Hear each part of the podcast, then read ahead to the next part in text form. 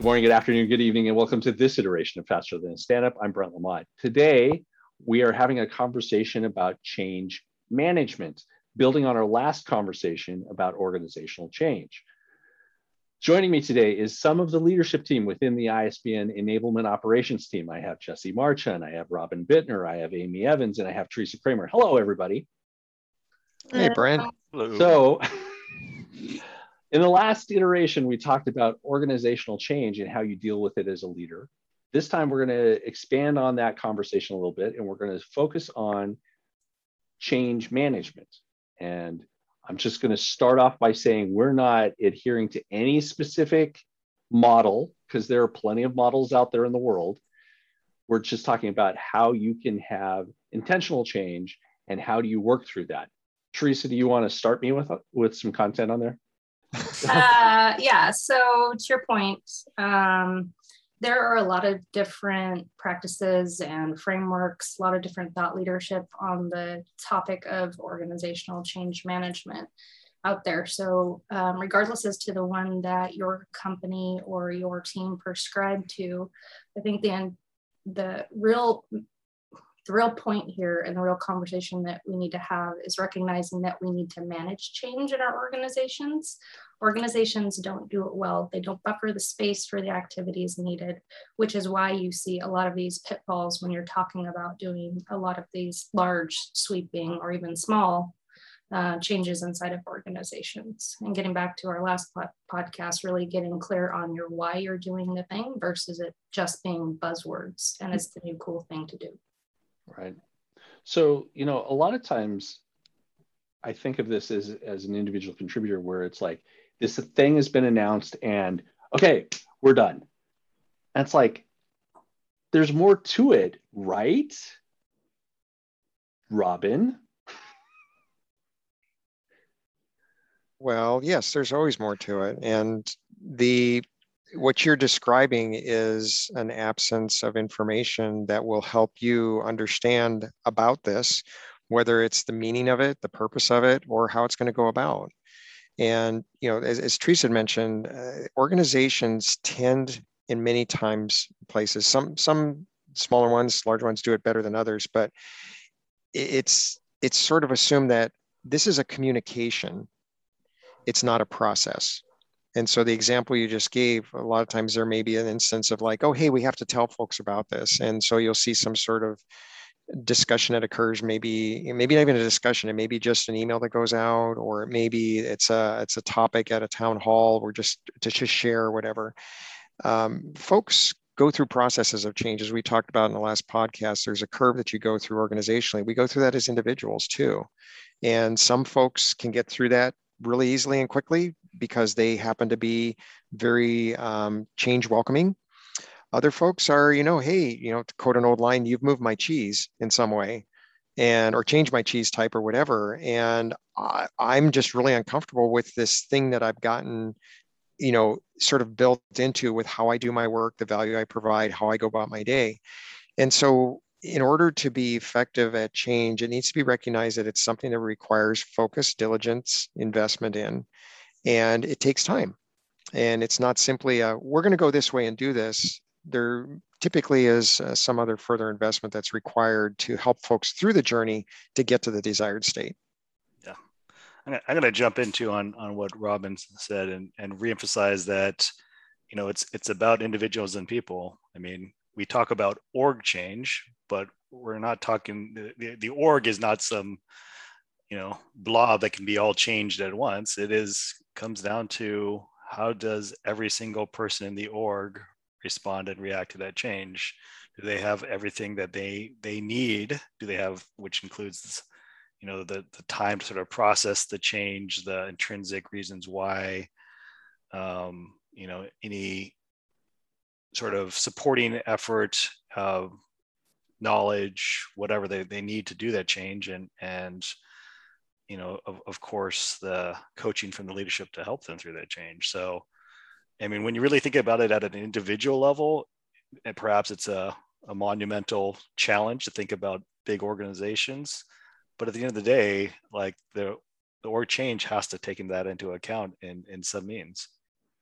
Yeah, I'll build on that. Organizations are built of humans, not of cogs in a system. And the psychology around change is, is something that organizations across industry should be better at by today, and, and they're just not. Amy, thoughts?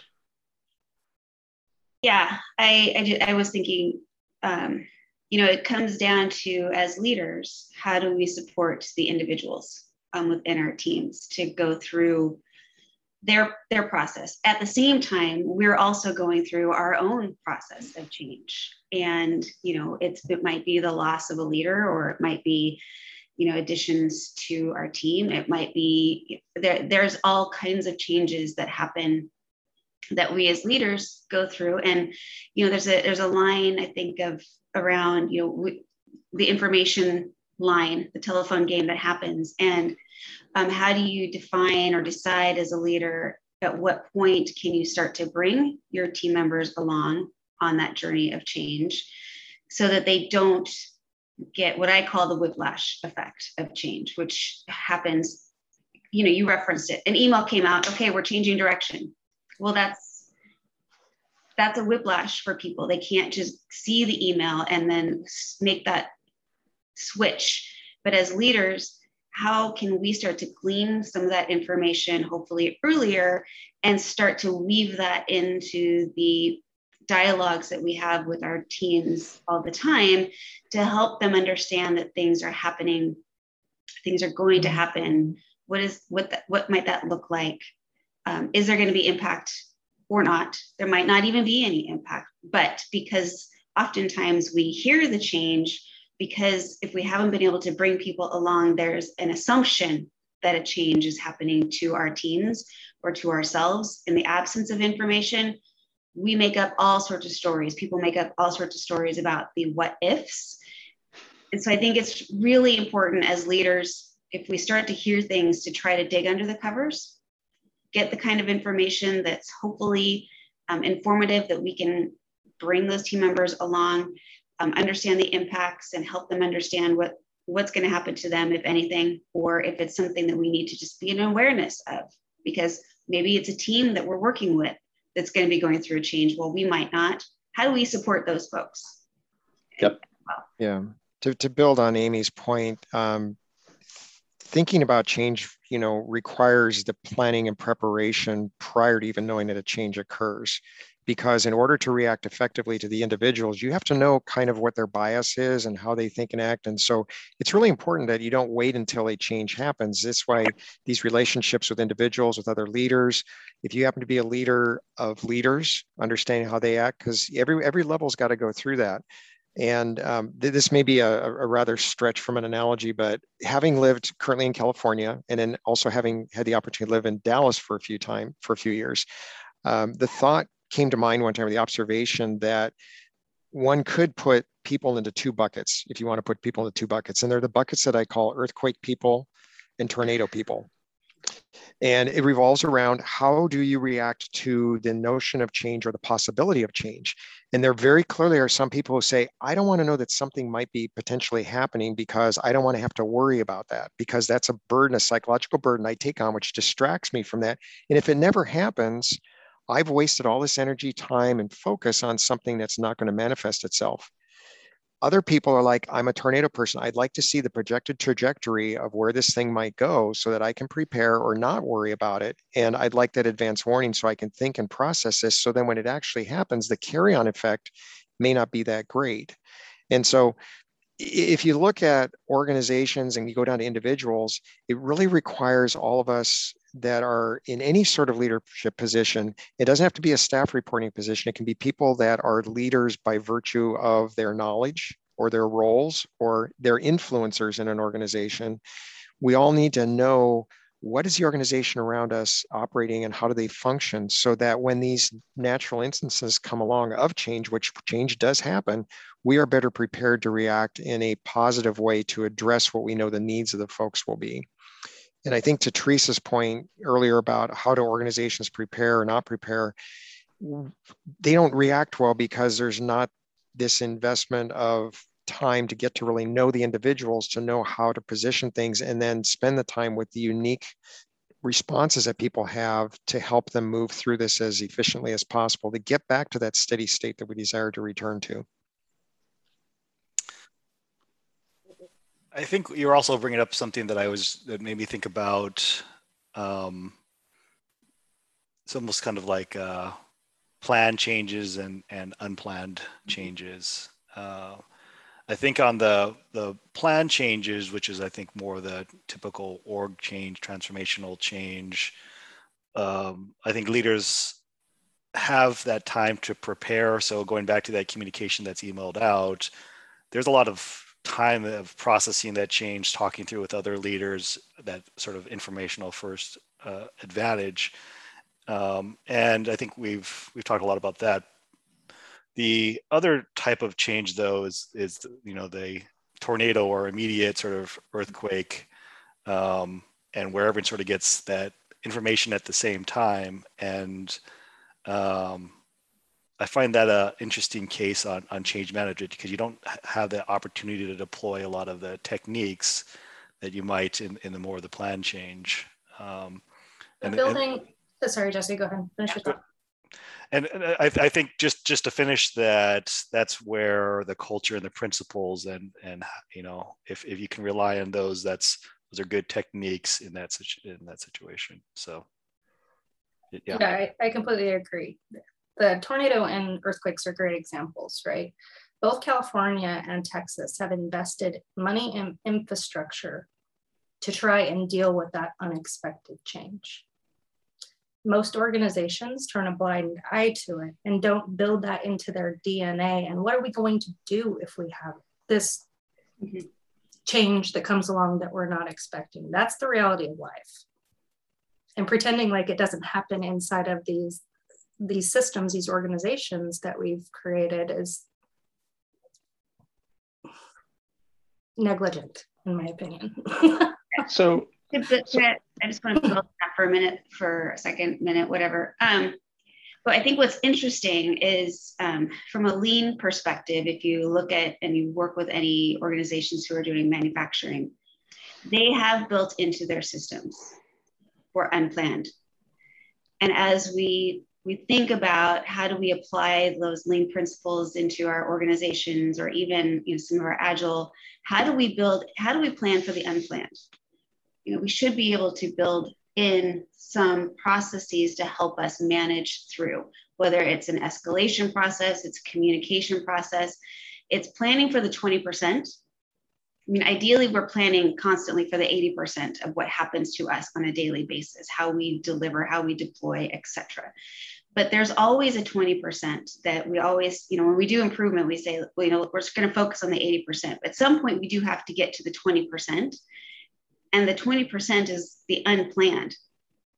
And we should be getting to Teresa's point in companies that, you know, software development, if, if or, you know, any type of company that's, I'll say non manufacturing, we can plan. We can make a choice. Are we going to be a responsive organization or a reactive organization?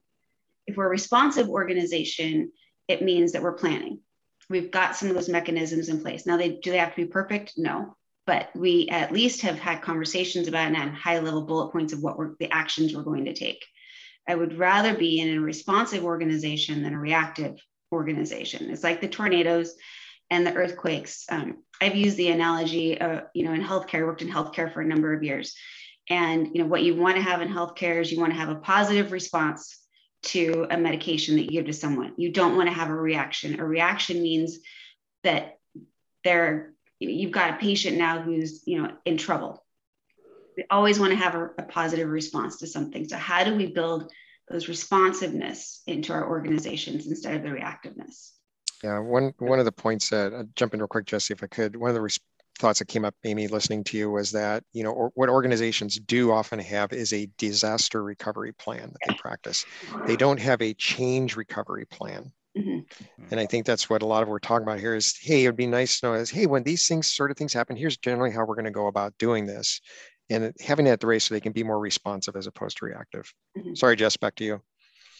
I, I, think there's also two things that I, really want to harp on here, and and I was listening to a, a sort of a podcast recently on how well, um, going back to the health scenario, hospitals have, uh, or hospitals and health organizations have been able to deploy uh, vaccines, and there were differing levels of, I mean, even putting aside all of the debate on on, on the on taking the uptake of vaccines, just the, the logistics of being able to get those out quickly, uh, and, and other um, COVID therapeutics. But um, some hospital organizations have just been a lot better, and typically those are the ones that are more, um, you know, two or three magnitudes better. Those are the ones that are, are much more responsive and can deal with emergent type of conversations versus reactive. And so it's you know even giving similar levels of of you know funding and all of those type of things. So i mean a lot of that speaks and relates back to, to agile and lean on, on how responsive and resilient is, is your organization in, in these um, in these times. I think what you bring up too jesse is a good point just around having worked in one of those not I don't know what organizations you're referencing, but in a healthcare system that had a lot of positive systems, the leadership team and beyond the communication and the trust from leaders all the way down to line staff was open. And so when things happened, you know, we knew what we knew what levers to pull in order to be responsive we knew how to have those communications put together like robin said you know the disaster recovery plan. We all knew what to do when the change occurred. It, it, and because we had built those systems and we had built that trust and we built those communication changes those communication lines it's easy to respond to a change. And you can also practice it. I mean that's the other thing. Mm-hmm. i mean yeah. yeah yeah, the other thing we've spoken about here that really came to light with um, Jesse and Amy, your comments there brought to mind, you know, DevOps principles, lean principles, and that's around feedback loops. Mm-hmm. You know, we've talked about be prepared so that you can be responsive, but also monitoring how you're doing on there. Don't just one and done and say, oh, it'll be taken care of or handed off. It's like, hey, is this working or not? And then being nimble enough to shift whatever we're doing because different types of situations of change may require different types of responses mm-hmm. so it's it's it's a it's a life cycle sort of awareness not just the moment of the occurrence you got to move upstream you got to move downstream and if you manage all that well and you're coordinating you get some practice in as we've talked about then successive changes that come along you've not only evolved a process, you've also educated the organization on how, this is how we deal with these sorts of things when they come. And that's part of your culture. That's a defining element of we recognize these things occur and we recognize how we're going to generally respond. And as new folks enter that organization, they are indoctrinated into that process so that each successive change, if you're good at that, will run more effectively and hopefully shorten that change cycle for most folks. Now, you're always going to have folks who may need a little more help or some move a little quicker but at least you're this is it's part of this is how we do this as opposed to oh yeah that kind of happens and we'll do something when that occurs. Yeah.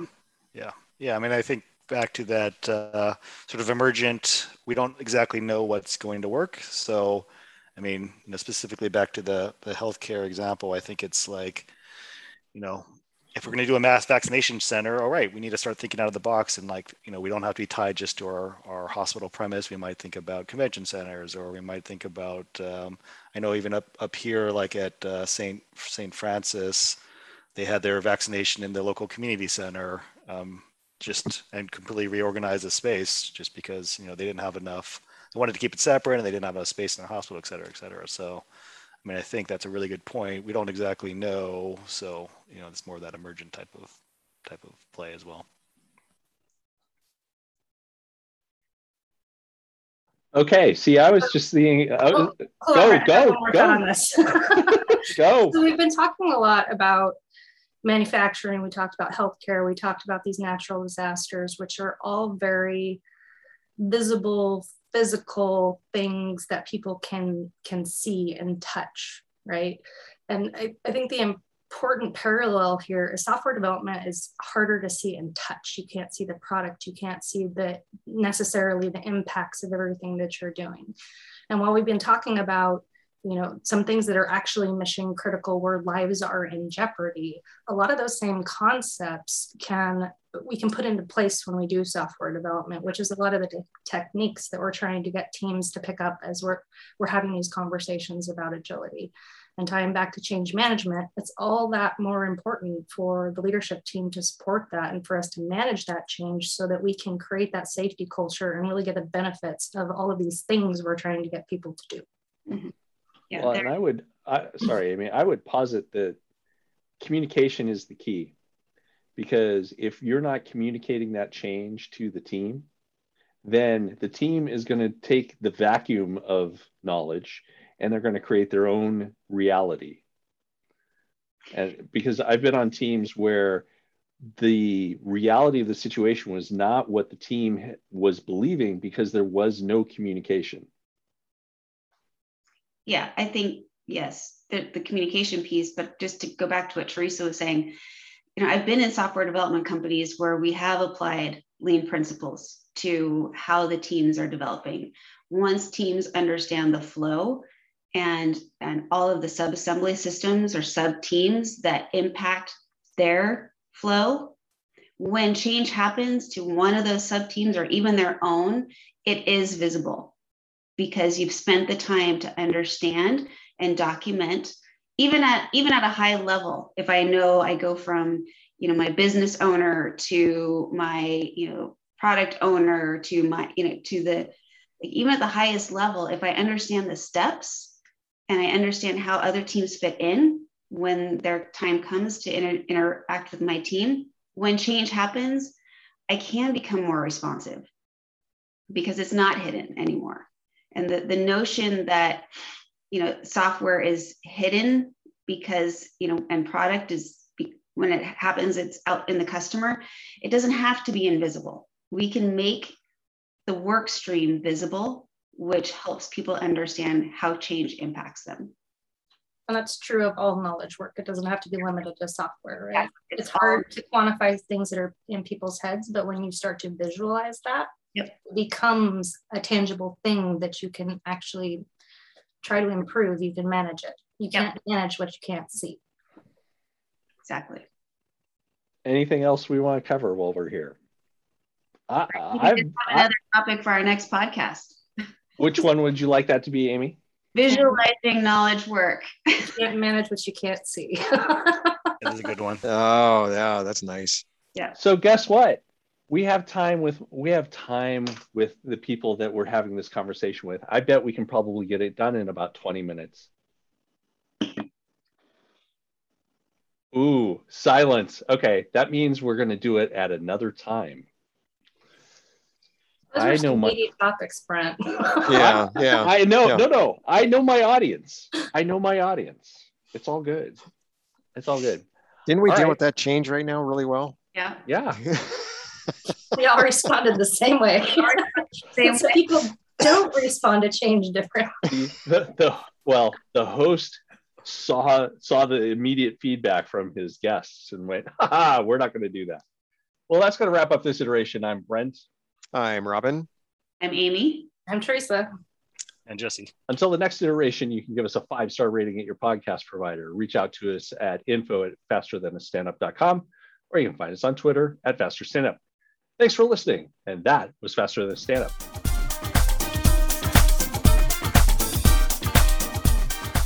The opinions on this podcast are solely those of the participants and not of their employers.